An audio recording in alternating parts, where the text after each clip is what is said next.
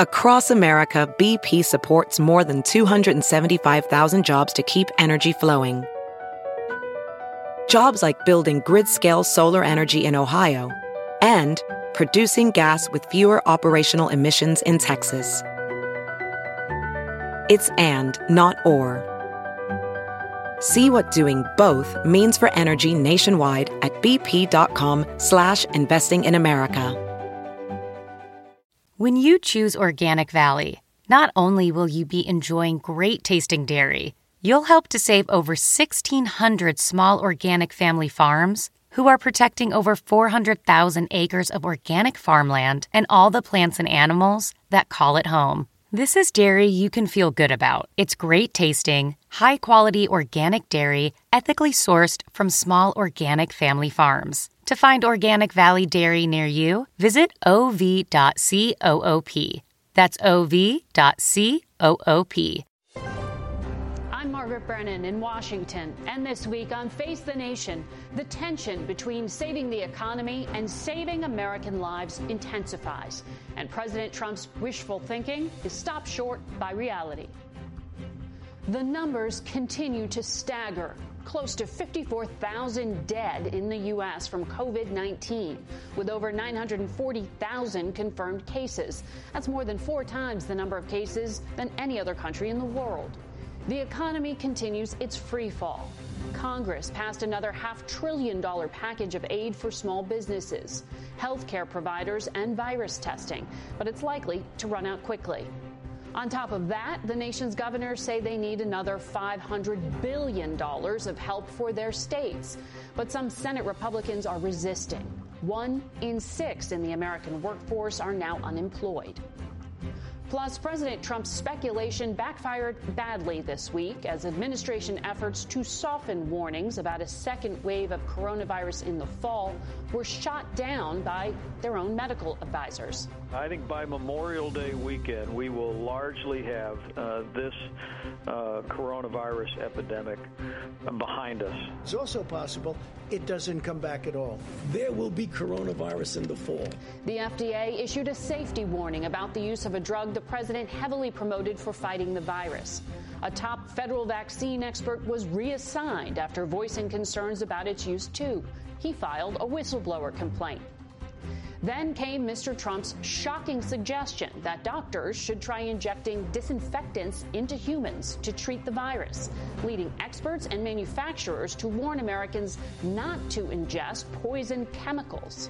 He later said he was being sarcastic. Then I see the disinfectant where it knocks it out in a minute. And is there a way we can do something like that uh, by injection inside or or almost a cleaning. Across America, it's sinking in. There is no end in sight. And if there is, normal is going to look very different.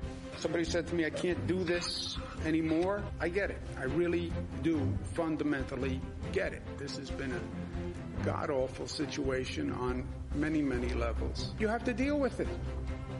And it's hard.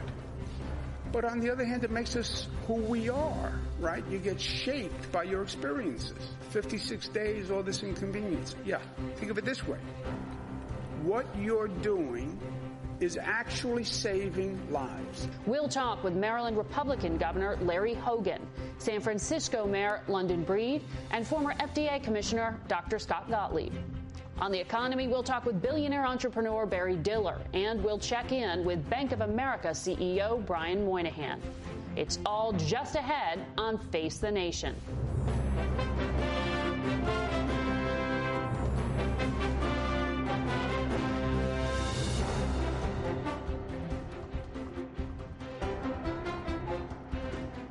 Welcome to Face the Nation. How can America safely reopen before there is a proven cure for COVID 19? We'll look at the dilemma facing states around the country. First up this morning is CBS News national correspondent Mark Strassmann. He's in Atlanta. Mark? Good morning, Margaret. Georgia's reopening a couple days ago got most of the spotlight and most of the criticism. But it's actually only one of the states that has allowed some stores to unlock their doors. Like the virus, the push to get back to business is contagious across the country. What contagion? COVID America is reopening. Weekend warriors in Wisconsin, coloring away the gray in Atlanta, sipping margaritas in Dallas. We have to now start really looking at the hard facts. And the hard facts would support the fact that we need to open up the economy. One hard fact the American economy's COVID fever runs dangerously high. Nearly 27 million people filed unemployment claims in five weeks, with more grim numbers out this Thursday. Square that against another hard fact. Some epidemiological models predict by late May the COVID death total to date could double 100,000 Americans. And no one wants people dying for a spring break. We're finally released with everybody out. Will they become careless? And so uh, when you're careless, that's when bad things start happening again. Every governor will decide when and how much to ease restrictions. In five states, some businesses already have partially reopened on site to customers. Over the next 10 days, at least five more will phase in reopenings, with a warning about risks. Social distancing works, and it absolutely must continue if we're going to reopen our economy safely. Discipline is key to stopping talk of a second Great Depression. It's the confidence calculation. Do customers think it's safe? Do you? We've got a cleaning log on the door to make sure people make sure people know that we're cleaning door handles, we're cleaning surfaces. But White House guidelines expect more. To reopen safely, states must first show a two-week downward trend of new documented cases. By our read of the data, no state can do that. Georgia's movie theaters are allowed to reopen tomorrow. But like many business people here, the owner of this one thinks it's too soon. He told us he's taking his guidance from health experts not politicians. Margaret? Mark Strassmann, thank you.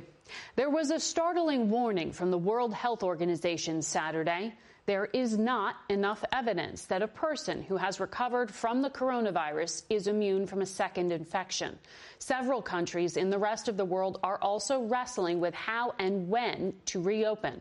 We turn now to CBS News senior foreign correspondent Elizabeth Palmer in London. Margaret, the WHO has told governments not to issue so called immunity passports to people who've recovered because nobody knows yet how long they'll be protected from COVID. As life starts to return to normal, like in Spain, where children under 14 were allowed out for the first time in six weeks, the danger is that immunity passports would give people false confidence when it might turn out they could catch COVID again. But the pressure to ease up is huge in countries past the peak, like Australia. So this week, Sydney's beaches reopened, supposedly only for exercise. Have to close the beach. And then closed again when people just reverted to pre COVID fun in the sun. Social distancing will be part of the new normal. And so might gadgets like the thermal helmet cameras police in Dubai are using to detect high temperatures. And of course, there are masks, though South Africa's President Cyril Ramaphosa had a little trouble putting his on. But in fact, his government has been hugely successful containing the virus thanks to a strict lockdown and a big network of public health nurses. Some countries, though, are at the other end of the deadly COVID curve, notably Ecuador. Bodies lay abandoned in the streets of the largest city, Guayaquil, and cemeteries are full. From Oxford University, there was hopeful news on a COVID vaccine. Human trials began on Thursday, and the researchers say if all goes well, they're aiming to have a million doses ready this fall. Meanwhile, the holiest site in the Islamic world, the Kaaba at Mecca, would normally be packed full. Instead, just a scattering of employees were allowed in as millions of Muslims around the world began Ramadan isolated and under lockdown. Here in the UK, we're hoping that tomorrow we may get some information about how we get beyond our lockdown when Prime Minister Boris Johnson returns to work three weeks after he was admitted to hospital with coronavirus. Margaret? Liz Palmer, thank you. We go now to Annapolis and Maryland Republican Governor Larry Hogan. Maryland had their highest number of deaths in a single day just yesterday. I'm sorry to hear that, Governor. Good morning to you. Good morning. Thank you. Uh, this week, the president from the White House podium contradicted his top three medical advisors when uh, they said uh, that the virus may come back in the fall, overlap with flu season, and be even more difficult. Uh, we also had the administration remove a top scientist who'd been working on vaccines because of what he claims was retaliation for warnings about hydroxychloroquine. And then the president suggested potentially ingesting disinfectants, uh, an idea to try to kill the virus. When you hear this kind of disinformation, how, how dangerous do you think it is, particularly when it comes from the White House?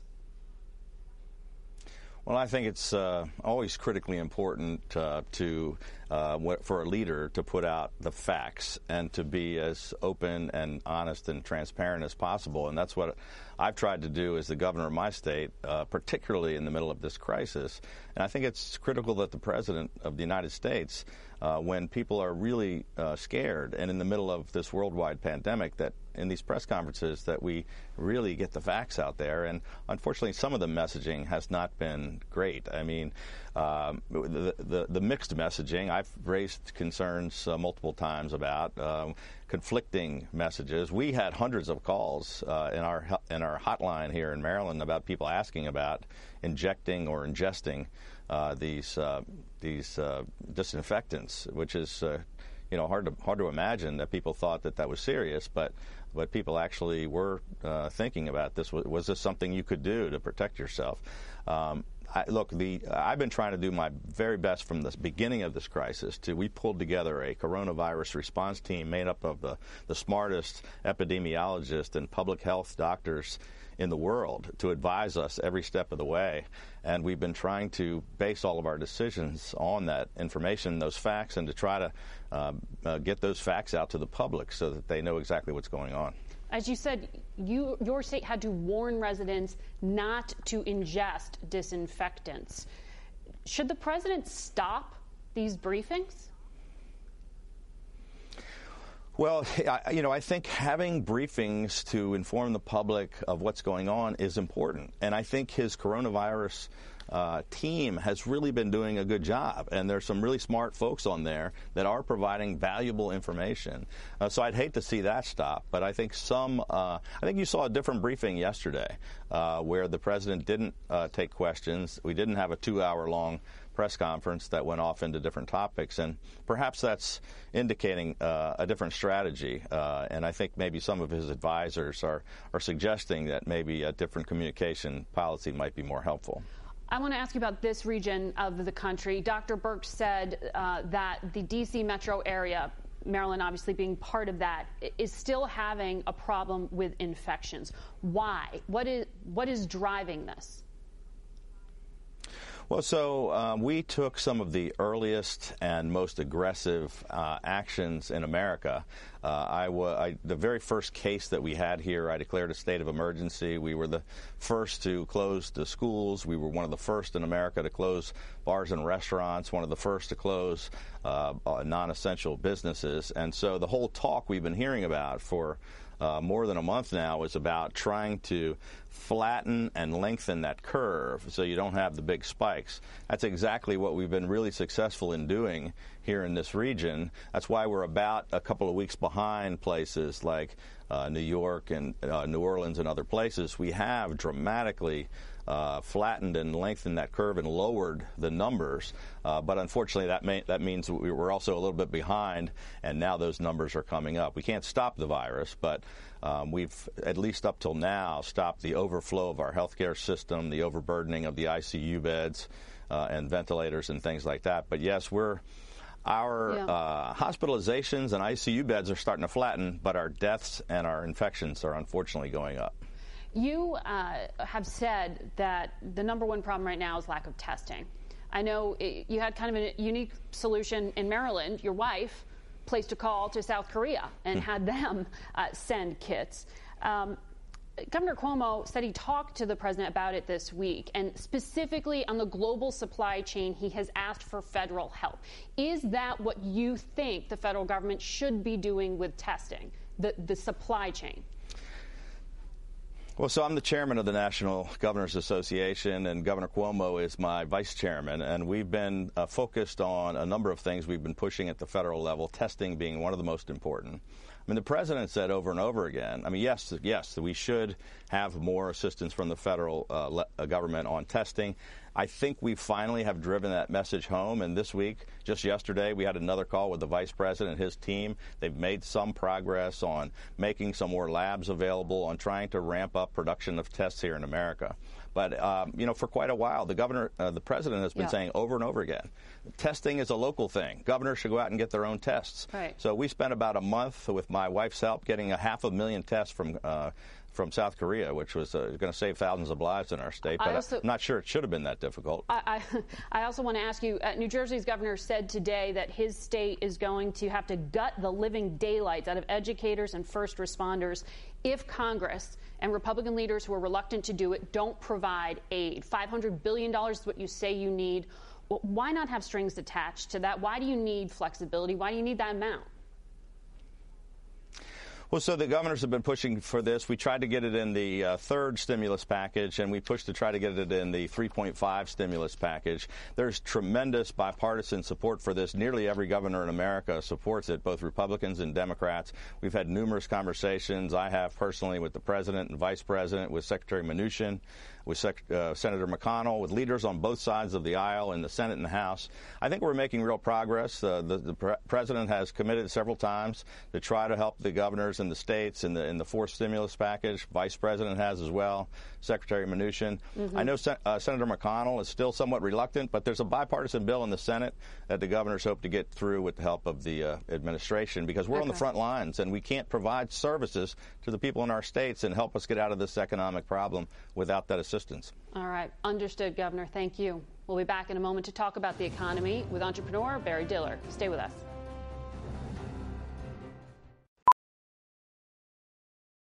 Welding instructor Alex DeClaire knows firsthand how VR training platforms like ForgeFX can help meet the demand for skilled workers. Anywhere you go look, there's going to be a shortage of welders. VR training can help welding students learn the skills they need to begin and advance in their career. The beauty of virtual reality is it simulates that exact muscle memory that they need. Explore more stories like Alex's at meta.com slash metaverse impact. We're back with Barry Diller, the chairman of IAC and Expedia Group, which is the largest online travel company. And he invests in a number of well known online firms that you know of Match.com, Tinder, a lot of names that are familiar to consumers. But I want to ask you, Mr. Diller, um, about your view of the overall economy. You know, the White House says the jobless rate is likely close to 16%. But then they say at the same time, the economy is about to bounce back as soon as this summer. What's the reality you see? There's no chance. I mean, certainly the summer. I actually think the summer is kind of going to be a petri dish uh, of all sorts of things. Petri is probably a terrible word to use right now, but there's going to be all sorts of experimenting going on, and we'll experiment with what does social distancing mean uh, when there is no real distancing, certainly in the cities. So I think it's going to be a period where it's going to be a big mess, and by September, possibly, I think you'll see things, some things economically return. I think people will be going back to work in certainly by Labor Day. And I think that this, to anyone who thinks that this economy is going to bounce, I mean, you'd have to have the idea of a rubber ball not in existence to think it's going to bounce high. It can't. The damage that's being done is catastrophic catastrophic. What do you think that means? Are you talking about widespread bankruptcies? Or do we have a handle on exactly well, how much you, there is? Sorry. You have to have widespread bankruptcies because you have no revenue, essentially, for an enormous number of businesses. And I think that the established businesses, I mean, Expedia, which went, which had basically a $10 billion cost base, went from a day when it would have $250 million in sales to basically zero. What Expedia did and many other companies have done is we've tapped the, uh, the private markets yeah. for close to $4 billion, which can get us through, we think, almost any worst case scenario. But of course, you're going to have you're, you're going to have a massive amount of businesses that can't return, businesses that go bankrupt. It's inevitable. And, and hopefully the government will, so to speak, pick up the tab because this is an existential crisis. And we shouldn't worry so much about doing it in a neat way. It ought to be sloppy to get that money out to everybody who needs it. Uh, you've heard from travel companies, you've heard from United Airlines talk about, you know, having uh, flight attendants wear masks. You've heard these ideas thrown out of having people sit every other seat. These experiments. Well, which is I mean, crazy. Look, sorry, the idea that you can take the middle seat out of an airplane and have any kind of quote social distancing is absurd. You can't. It does not work. Social distancing works when it's complete. Now, there are some things you can do when you're not in tight urban areas or in tight capsules like a plane, but uh, that you know ensure some more safety. What I'd like to know is, do masks work? Giving it or getting it? Because if masks work and we're all ordered to wear them, that's at least something. But the idea that you can make these small areas or theaters or whatever actually or restaurants that a table six feet apart. I don't know. What about coming in and going out? What about the waiters who serve you? What about all that? I don't think any of that makes any sense. But uh, you're, you, you know, you're you you can't believe that the concept of trying you can maybe clean planes better. Yes, that would be good anyway. But social distancing in these kinds of arenas is a myth. So, uh, who needs to tell you that? Do you need to hear that from the federal government? I mean, do you think yes, consumers just won't get on planes until the federal government says you have to wear a mask? All these things have to be mandated? Absolutely. I look. The thing is, we're going to have to go through a, a, a different, a new kind of kind of let's call it risk calculation, and that's going to be based upon levels of what we believe is safe and not safe, and we're going to have to be told now, unfortunately, we have a witch doctor as a president, and he ain't going to tell us. But and the science part of it, I I think that has to be translated into more practical solutions. So somebody is going to have to say, yes, you must wear masks, period. Or no, take your chances, but the chances are pretty good. There'll be a teething period where we'll kind of get used to this. I th- as I say, I think the next couple of months, as people who are going to do it anyway, because they ain't going to stay in their houses, they can't stay in their houses or apartments or whatever forever. We'll begin to get out there and we'll learn some stuff. I think with the mistakes that will be made and all of that, and hopefully some authorities telling us what we can and can't do, uh, will, you know, by Labor Day, we'll be out of it. Out of it. Yes, so, you know, I do not believe that life has ever changed. I don't believe that this is going to have, at some point, I think this is going to be over, and we humans are going to get back to the life that we uh, had made for ourselves. Now, maybe we'll say in some cases it went too fast, or environmental issues, et cetera. But basically, we're all going to get together again. So, whatever. Well, thank you for your uh, analysis, your reality check. You see a lot of consumer businesses, so it's an important counterpoint to what we are being told right now. Uh, Mr. Diller, thank you very much for your time. We will be right back. Ophthalmologist Dr. Strauss has seen firsthand how the metaverse is helping surgeons practice the procedures to treat cataracts.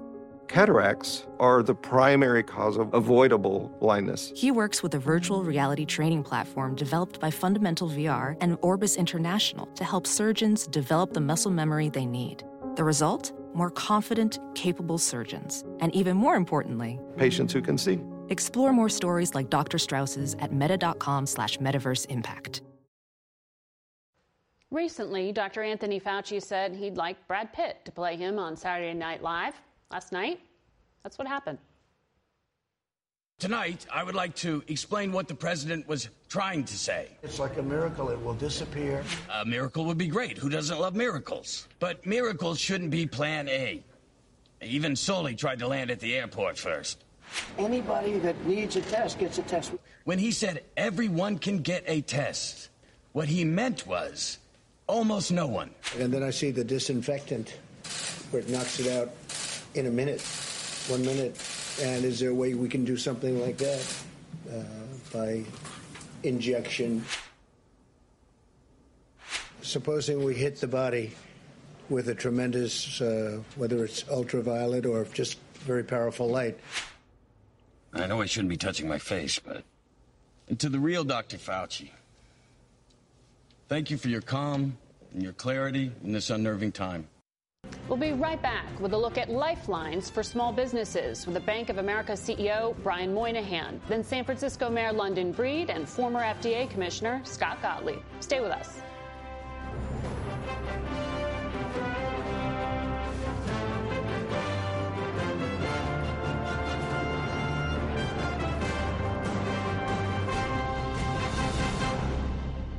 Hi, this is Jill Schlesinger, CBS News business analyst, certified financial planner, and host of the Money Watch podcast.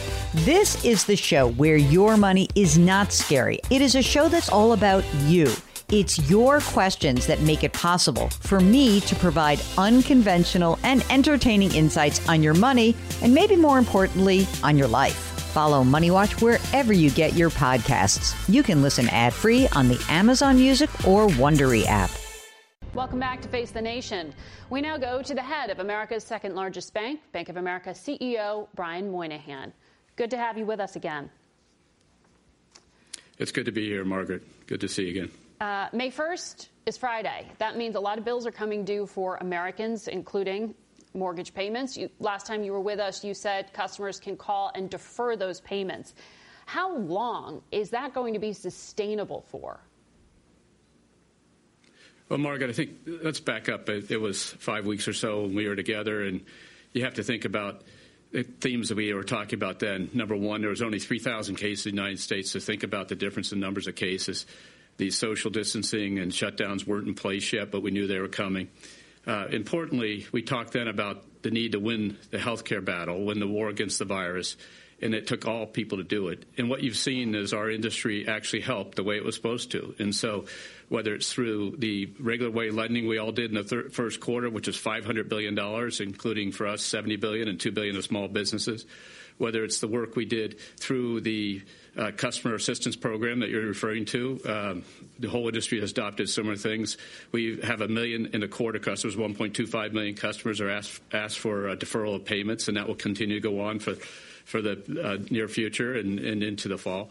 And then on top of that, you know, we also have engaged in the government programs that you've been speaking about with the various of your guests, whether it's the PPP, which you, 300 billion went out. that The program's only three weeks old, and another 300 billion scheduled to go out, and we're ready to go on Monday.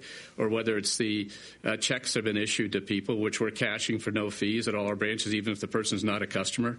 And we're also helping those uh, our our customers get the money in their account, and we're not charging them any fees or anything, letting all the $1,200 go out to them or in the work we do in society writ large, which is to help our teammates be safe and in our communities for $100 million of charitable giving and our $350 million of community mm-hmm. development financial institutions. Uh, well, I want to ask you specifically about the small business program you just mentioned. Um, that money was really quickly depleted. There's a new round that Congress put together with the White House. It goes into effect uh, as soon as tomorrow when will Bank of America get that money out the door? And will small mom and pop shops have a, a, better chance at getting some of that money than they did last time when some larger firms kind of jumped to the front of the line? Well, the, the, that money in our case, uh, the first piece is pretty much all out the door, and it went largely to small businesses. If you think about the statistics of who we're going to put in the process next, uh, 80% of business have less than 10% of 10 employees total. Uh, 95% have less than 100 employees. Th- these are small businesses. We have several hundred thousand to go in, and as long as the program continues to be funded, will, all those people will get funded. The difference between this program and unemployment is if you qualify for this program, it's like getting your unemployment authorization and then have to win a foot race to the office. We need to take away the, the first come, first serve aspects of this and make sure it's fully funded because at the end of the day, it's going to where people want it. Small businesses, 25% in our case of businesses in low and moderate income neighborhoods, businesses with small numbers of employees, and we just have to finish the funding and finish the work. And we have thousands of teammates have been working for the last three weeks to help with our hundreds of thousands of applications. Is that money already tapped out? Well, the first batch is, right. and then some the new, of it will be recycled. In weeks, the first batch is, is because of the demand. Right. Is the money that's been allocated this time? Uh, has do you already have more applications th- th- than expected? Well, we don't. I mean, our, our portion is is roughly around $50 billion applications, and we'll push those through. Not all those get funded because some of them withdraw and things like that. But I think there's a great debate about how much this will ultimately take. But this is another healthy piece that we'll put to work. And I think it's clear that between Congress and the administration and American people, we need to get all these funded and not make this a foot race. Just get the work done and get everybody through. And the work has to be done in a way that is supports American taxpayers who ultimately pay for this, and also gets the small business the money and, and gets the and has them pay their employees, which is a goal of the program. So uh, when we spoke five weeks ago, as we mentioned, um, it, it was a different environment. Since that time, your analysts at Bank of America have changed some of their own projections. Um, now the prediction is 16 to 20 million jobs could be cut in this country. Um, the recession is going to be deeper and much more prolonged than initially expected. So those job cuts, if we're at around 16, 15, 16% unemployment right now, which is what the White House says we're likely at, do you believe we are now at the peak of this? Well, I think there's two things to think about. First of all, the base assumptions for that five weeks ago changed uh, pretty dramatically. There was sort of a low growth U.S. Now it's a negative 6% in our case, our, experts' uh, estimates, and plus 6% in 21. But the key is to understand the quarterly flow of that. So it's a deep, reset, a deep recessionary environment in the second quarter, a less deep in the third quarter, and then growth in the fourth quarter. So it's minus 30, minus 9, plus 30 on an annualized basis, and then grows next year double digits and works its way down to single digits. So in effect, that's one thing to think about. Is this is a deep recession and back out? And there's great debate about how that works, but our estimates, our experts think it's late next year when the economy gets back to the same size it was prior to this. What we see in our consumer spending is kind of interesting, and it reflects this question of unemployment and cash flow in a household. Because so far, the spending by our consumers, if you took from January to, to, to this week, it's actually flat to last year. But obviously, that's a tale of two uh, pieces of time. First, it was plus 10, and then it went down about 25%, and it's leveled off there. So the month of April is down about 20, 25%, but it's leveled off, and it's starting now to grow in certain areas, especially as you see it kind of hit bottom. So one of your earlier guests is in the entertainment business. That's still very far down, but other businesses are starting to come on after the first round of provision buying, which was a flood of activity. You're now seeing that level out. That actually provides some hope that as the economy opens up in pieces and safely, you'll see that consumer spending continue to grow, which will help fuel the U.S. economy. And so that's the second yeah. piece to keep aware of is first the economic projections, but secondly, the cash flow and the stimulus, the PPP, the unemployment, the $1,200 uh, EIP payments, all those yeah. things are going in the economy, and we're seeing, starting to see the effect of those. All right. Brian Moynihan, thank you very much. We'll be back in a moment. Thank you, Margaret. Hey, it's Matt Norlander with the CBS Sports Eye on College Basketball podcast, and it is tournament time, people. So listen to the one podcast that will cover every upset Cinderella, Bracket Buster, Sleeper. We've got it all covered, every round, reaction shows, all the way up through the championship game in Glendale, Arizona. To find us, search Eye on College Basketball podcast wherever you get your podcasts. We go now to San Francisco, the first metro area to issue a shelter in place order. At City now on day 41, and the order may be extended past early May. We're joined now by Mayor London Breed. Good morning to you, Mayor. Good morning. Uh, as we said, San Francisco acted first. Um, we also know you have also since mandated masks being worn. I'm wondering, what is it that you are seeing that other leaders around the country have not? Well, I, I think the biggest challenge we have uh, is we need to make sure that we are looking at the facts and the data from our public health experts so that we can make good decisions to protect public health. Uh, the challenges that we face still around PPE, around testing kits, is just absolutely insane. We have known that this crisis was coming to our country for a long time now. And the fact that as of April, we're still having the same conversations about the challenges. I know that most cities are seeing the same data I'm seeing that if we do absolutely nothing, it gets worse. And so that's really why we have been really a lot more aggressive maybe than than other areas because we wanted to make sure uh, that it doesn't. When you think about San Francisco, we have the University of California, San Francisco. We have a number of other hospitals. And the fact is, if we did absolutely nothing mm-hmm. and there was a surge, we wouldn't have enough hospital beds, enough ICU rooms, enough ventilators to serve the population if we did absolutely nothing, which should alarm any mayor in any city. You've said you have a hard time getting protective gear, and I've read that some of that was diverted to, to China. Who's seizing this? Why, why do you have a hard time getting it? Well, there was a shipment that was on its way that we uh, had purchased that was actually diverted from China to France. Um, we FEMA has the ability to confiscate some of the PPE at the border, which has occurred. Uh, it's been very difficult, and sometimes uh, getting things through customs or uh, needing to use a ship rather than a plane. And so we have been resourceful. Uh, we are lucky to have uh, incredible people like Mark Benioff, who has really helped to work with UCSF, University of California, San Francisco, uh, to get PPE and to bring it to the hospital. And we've shared our resources with one mm-hmm. another.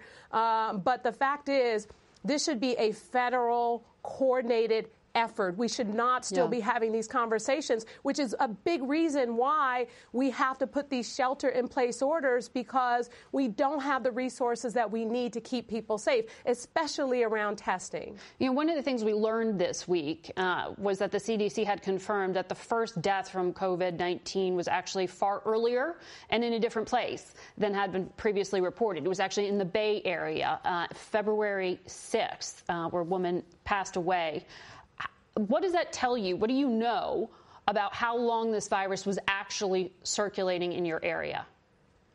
Well, um, it gives us an indication. I know that the governor has asked uh, to do more testing of people who passed away uh, during earlier periods before we had cases in order to determine whether or not they were COVID positive. In fact, one of our first cases of someone who passed away, who we declared as someone who passed away from COVID, actually passed away from a heart attack.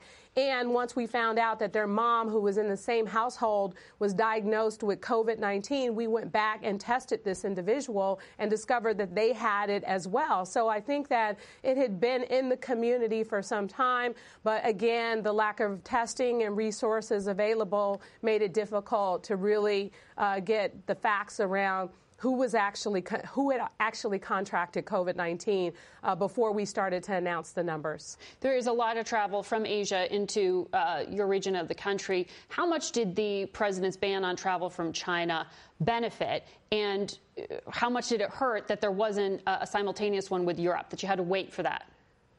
Well, I'm not necessarily certain um, if that had an impact um, because I will say that we were already focused on trying to prepare for what we expected would happen in San Francisco. Um, we have been monitoring this situation since December of last year. Uh, we set in place a declaration of emergency back in February. Um, we operated our emergency operations center because of those relationships between people who live in San Francisco and their relatives and their friends in, in various parts of China. And we had experienced, sadly, a lot of xenophobia against our Chinese community uh, early on. I mean, basically, Chinatown was a ghost town uh, in the month of January. And so we had been keeping an eye on this and mm-hmm. making adjustments in order to prepare our city for what we knew was actually coming here. And, and okay. I'm not certain really what the, yes, so. Okay. Uh, thank you very much, Mayor, for joining us this morning and telling your story. Thank you. Uh, joining us now from Westport, Connecticut is former FDA Commissioner Dr. Scott Gottlieb. Good morning to you. Good morning. Uh, what do you make of what the mayor uh, described with this very early uh, case of COVID 19, February the 6th? What does that shift of the timeline indicate to you? Not much that we don't already know. We know there were imported cases on the West Coast um, early in, um, in, sort of mid January to late January. We know that from the work that's been done out of the hutch in uh, Seattle from Trevor Bedford. So it's not surprising that there also were imported cases into parts of California. There was a lot of travel from China into that region. And the cases that got into the West Coast were probably cases from China that got in before the travel restrictions were put into place. And so it shows that they had earlier clusters, but it, it's not inconsistent with what we already assumed. The seeding on the East Coast seems to have been from Europe, mostly from Italy. The seeding on the West Coast seems to have been from China. Are those different strains of the same virus? There, do, there are different strains, and there appear to be two predominant strains here in the U.S. They're both um, on both the East Coast and the West Coast. Now, one strain predominates on the West Coast, one strain predominates on the East Coast. There's no reason at this time to believe that the different strains have different infectivity, different virulence, that one's more dangerous than the other. But that's something that's being looked at right now by people who are sequencing these strains and trying to correlate the sequences of the strains, the genetic profile of these strains, with outcomes to see if people that have one kind of strain are having worse outcomes are getting infected at higher rates. Uh, parts of the country are opening up. Georgia, you know, getting a lot of attention for how much they've opened up and so quickly. What does that do to the rest of the country? Does it up the risk of infection? It does up the risk of infection. Georgia's certainly not out of the woods. They're only testing about 1% of their total population. They have 23,000 cases. They may have plateaued in their epidemic, maybe, but they're still accruing a lot of new cases, and they certainly aren't coming down in terms of the number of new cases each day. The slope up in terms of cases that got us to the point of this epidemic was a rapid slope. It was a rapid progression up that up that epidemic curve. The slope down is going to be far more gradual. Now in China the slope down was symmetric with the slope up. It was a much more symmetrical epidemic curve. But in Italy what you've seen is they grad they rapidly grew the number of cases and they're very slowly coming down. We're likely to look a lot more like Italy. So it's going to take some time until we see sustained declines in new cases and get to the point where there's a low enough, low enough level of spread in the country that we could feel comfortable about opening up parts of the country. It's going to be probably mid-May, maybe late May in parts of the parts of this nation. Georgia's certainly jumping the gun, I think, here, getting getting started too early relative to where they are in their epidemic. I want to ask you about Rick Bright. He, he ran an agency, BARDA. People don't know that agency, but it was working on a vaccine. Um, and he was pushed out of the job. He says he's going to file a whistleblower complaint, and that this all stems back to some public or, or, or some concerns he had raised about the president's public uh, touting of hydroxychloroquine. Do you think this personnel change up has an impact on America's ability to quickly develop a vaccine? It's hard to say it doesn't. I know Rick Bright well. I work closely with him. I testified alongside him before Congress. Um, he was very effective in that role. We worked together on an Ebola vaccine and a treatment for smallpox. People knew him. I think it was important to have continuity in that job, and he was effective. He was a vaccine expert. So I was sorry to see him go. I think changing leadership in that position right now um, certainly is going to set us back. It's hard to argue that that's not going to have some impact on the continuity and also make businesses, companies that need to collaborate with BARDA a little bit more reluctant now to embrace BARDA now that there's a cloud hanging over it and some uncertainty about the leadership. So I was really sorry to see that happen. Well, what about the concerns regarding hydroxychloroquine? I mean, the FDA put out a warning this week that it could have a negative impact for your heart if you take it as a treatment. Should doctors continue to try it? I don't think doctors should be using it outside of protocols at this point, given the fact that we've had now accruing evidence demonstrating really no benefit and some indication that it could be causing harm. It, I think it's still reasonable to conduct clinical studies with it to see if it could be effective as a treatment. But we've done a lot of clinical studies to date, and nothing really, we haven't turned over a card that's really shown that the drug's effective. This was being used very widely in New York City and other cities as well. It was being used very widely in Italy also, off label as a treatment initially in the setting of this outbreak here in the United States. I think a lot of doctors that I talk to in New York City are starting to pull back from using it right now, given the fact that they really haven't seen an indication that's having a robust treatment effect. You're a doctor, you're a scientist. Um, What was your reaction when you heard the president say he wants to explore using disinfectant on the lungs, quote, almost a cleaning of them? What did you think? Well, look, look this is a this is a, a, constant concern that people do try disinfectants um, as agents. Uh, there is a perception out there sometimes among some people that they could be effective. There's no effective use of a disinfectant internally, and people need to be. We should be very clear about that. Nobody should be using a disinfectant um, as an ingested agent, injecting it, eating it in any fashion. These are deadly agents. Um, we see thousands of calls to poison control each year around people who consume disinfectants. So we need to be very clear about this. That nobody should be consuming a disinfectant, and they don't work for the treatment of anything, let alone coronavirus. So that's a fairly clear do not do this. Thank you. Um, Dr. That's right. Dr. Gottlieb. We will be right back. Get one of the most successful broadcasts in television history on your schedule with the 60 Minutes Podcast. Hard hitting investigative reports, news, and culture maker interviews, and in depth profiles are waiting for you in every episode. Listen to 60 Minutes ad free on Wondery Plus. We leave you with a look at our democracy and how, during these troubled times, we are increasingly looking to ourselves for leadership. America's two fundamental powers, as General Jim Mattis tells it, are inspiration and intimidation. But lately, the world has been left hungry for a strong dose of the first. America is being humbled by this invisible enemy. It is a stress test on our democracy. The virus exploits the cracks in our institutions, the social, economic, and racial disparities that define who is most vulnerable. The U.S. has the world's highest number of COVID 19 infections and reported deaths. The White House says that statistic does not reflect the large size of the U.S. population and the comparatively low 5.7% mortality rate. We were at the top of the list in terms of success. Nobody wrote it. Nobody wrote it in terms of mortality. You saw that. Nobody wrote it. But arguing over relative death rates seems at best morbid. More than half of Americans, 57%, say the U.S. effort to deal with coronavirus is going badly.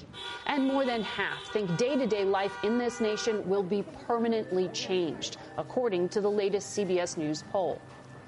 Images of the wealthiest country in the world facing overwhelmed hospital wards food bank lines, and digging potters' graves is shocking for those who view America as an aspiration, one that has long boasted of its leading medical and technological research. South Korea has become the gold standard for public health. Massachusetts looked there for inspiration for its own contact tracing plan. German Chancellor Angela Merkel earned praise for keeping infection rates low.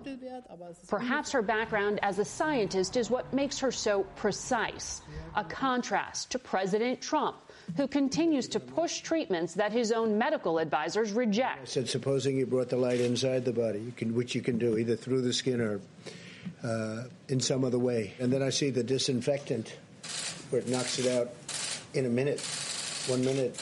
And is there a way we can do something like that uh, by injection inside or or almost a cleaning? Deborah, have you ever heard of that? Uh, the uh, heat and the light relative to certain viruses, yes, but relative to this virus? Not as a treatment. I mean, certainly fever yeah. is a good thing when you have a fever. It helps your body respond. But not as I've not seen heat or I, I think it's a great thing to look at. I mean, you know. The call for global leadership has so far gone unanswered at the UN, and the U.S. froze funding to the World Health Organization. The leadership America needs may come from the ground up. From people like these Pennsylvania workers who labored for 28 straight days, even sleeping in the factory, in order to produce protective gear from these Georgia business owners who are defying the governor's calls to reopen. You can't bring people back to life, but you can start a business again. Ultimately, it will be up to the American people to decide when they feel safe enough to emerge and to make the unthinkable calculation of what an acceptable death rate is. This crisis has helped us learn who really is essential in America the grocers, caregivers, deliverymen, janitors, electric grid operators, and of course, the heroic frontline healthcare workers. Their collective bravery is a reminder that the survival of this democracy may ultimately rest with we the people. That's it for us today. Thank you for watching. Until next week, for Face the Nation, I'm Margaret Brennan. Today's guests were Maryland Governor Larry Hogan, Chairman and Senior Executive of IAC and Expedia Group Barry Diller, San Francisco Mayor London Breed, former FDA Commissioner Dr. Scott Gottlieb, and Bank of America CEO Brian Moynihan. The executive producer of Face the Nation is Mary Hager. This broadcast was directed by Allison Hawley. Face the Nation originates from CBS News in Washington. For more Face the Nation, we're online at facethenation.com and you can follow Face the Nation and CBS Radio News on Twitter and Instagram. Face the Nation is also rebroadcast on our digital network, CBSN, at 11 a.m., 3 p.m., and 6 p.m. Eastern every Sunday. Hey, Prime members, you can listen to Face the Nation with Margaret Brennan ad free on Amazon Music. Download the Amazon Music app today. Or you can listen ad free with Wondery Plus in Apple Podcasts. Before you go, tell us about yourself by completing a short survey at wondery.com/survey.